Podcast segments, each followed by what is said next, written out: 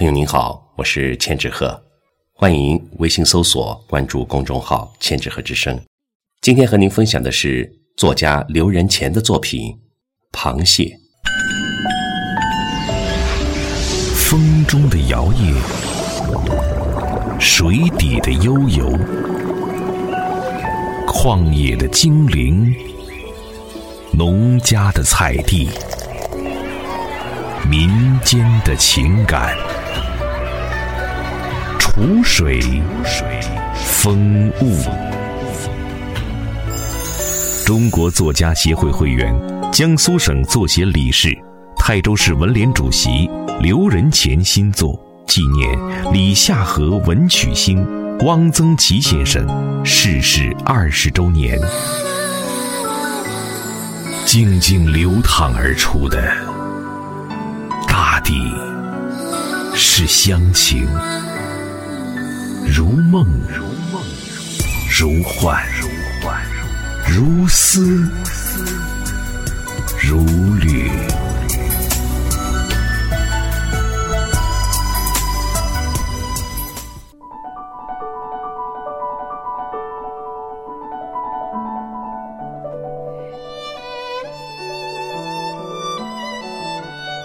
螃蟹形体近乎椭圆。两侧长有八爪二螯，均匀分布，再配上一副颇坚硬的躯壳，活脱脱一介武夫。稍有动静，便高举双螯，张开，摆出一副好斗的架势。八爪迅疾动作，霸道横行，那模样很是张狂。早先兴化农村螃蟹特多。逮蟹特异，河岔、水渠里均有螃蟹踪迹。夏季，乡里孩子在河岔里采河蚌，碰到水草肥美之处，既能逮到鱼虾，亦能采到螃蟹。一个猛子扎到河底，一只张牙舞爪的河蟹便拿将上来。水渠淤泥里时常有蟹藏身，一踩到脚板底下，心里便有数了。用手去取，真是举手之劳。逮蟹，有这般徒手逮的，也有用蟹钩子从蟹洞里勾的。河堤边或是渠堤边，常有形状各异的洞穴，内行人一看便知。哪一个是蟹洞，或是鼠洞，或是蛇洞，诸如此类。蟹洞多半在水底下，择好洞口便可用蟹钩子试探。蟹钩子多用粗铁丝自制而成，造型极简，留个长长的柄，一头做成弯钩，较短。掏蟹时，将弯钩伸入洞内，凭手感而断。若是有明显阻碍且吱吱作响，便是洞内有蟹。蟹钩点到为止，一般不宜硬钩。洞内的蟹知道情形不妙，便会惊慌出逃。这时掏蟹人可在洞口张了双手，等蟹上钩。掏蟹人动作要快，手型要好，方能逮到出洞之蟹，否则。蟹或是从你掌心溜走，或是缩进洞内，再想掏出来颇难。乡里孩子掏蟹，常被蟹的双螯夹住，蟹离了水，夹得更紧，夹得小孩子杀猪似的乱叫，脑瓜子灵点儿的便会用嘴咬断蟹螯，方能解围。蟹爬起来颇快，故装蟹一般不用桶，多用网袋。蟹进的网袋难爬，更常见的则是带根麻绳，逮来的蟹一只一只扣扎起来，一串一串的拎回家中，也有在半途中做成买卖的。我很小就到村外上学，从家里到学校。要走过几条长长的沟渠，在这样的沟渠上走着，多半是一个人独来独往，了无生趣，无聊得很。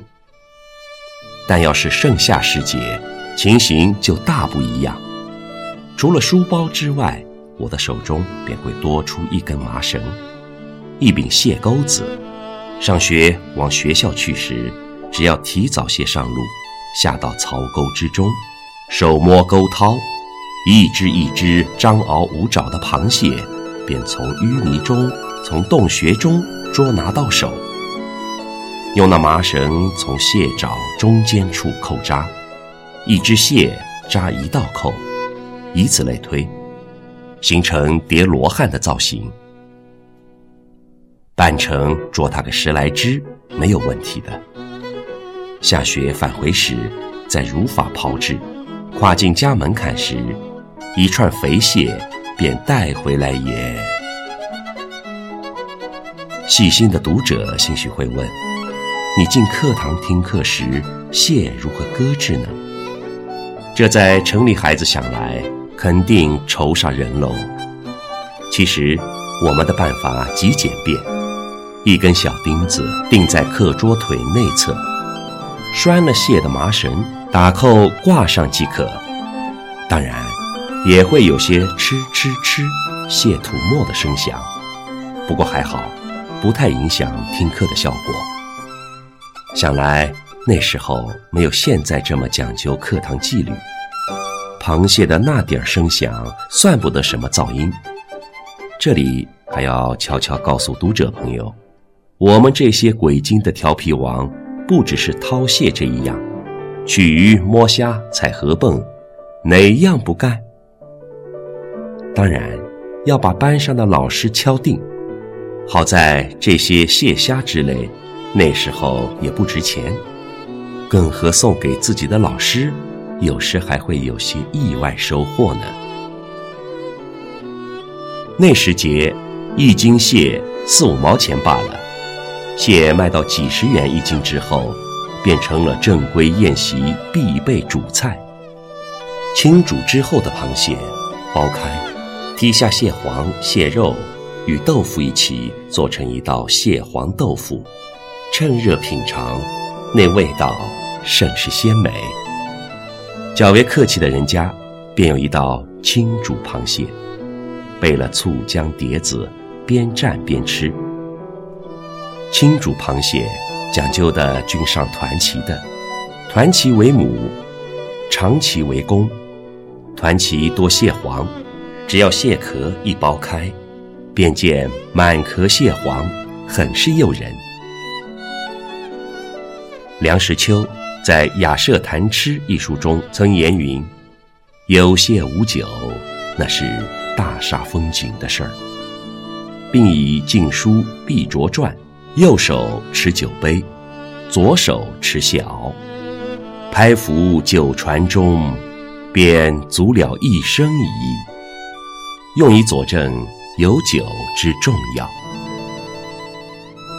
梁先生大概代表了多数世人的想法。普通民众品尝螃蟹，有酒可品，无酒亦可品。对于一部分并不嗜酒者，酒倒干扰了自己的味蕾，影响了对蟹肉是否鲜美的判定和体味。至于先生提及七团八煎之说，现实的实情多为九团十煎。地球变暖，在长三角一带，不等到九十月份，那蟹连壳都还是软的呢，味道自然就差多了。如此说来，稻黄蟹肥亦不能一概而论矣。倒是梁先生的母亲有一做法，既有意思又有道理，将梁实秋他们几个孩子吃完蟹之后的蟹壳。用秤称一下，轻的奖励，轻说明吃得仔细；而真正吃得仔细的话，还可从蟹壳中见到一位僧人。据说那便是硬插在许仙和白娘子中间的法海，自知罪责难逃，躲到蟹壳里，终生不复出。道黄蟹肥，如今是稻黄蟹贵。蟹贵，村民们便想方法补蟹，增斑、断栏、烟锁熏，多管齐下，只为多补蟹。这些蟹一贩再贩，之后贩往全国各地，焉能不贵？不过，在我们孩提时的记忆里，农家煮蟹时常是有脸盆装的。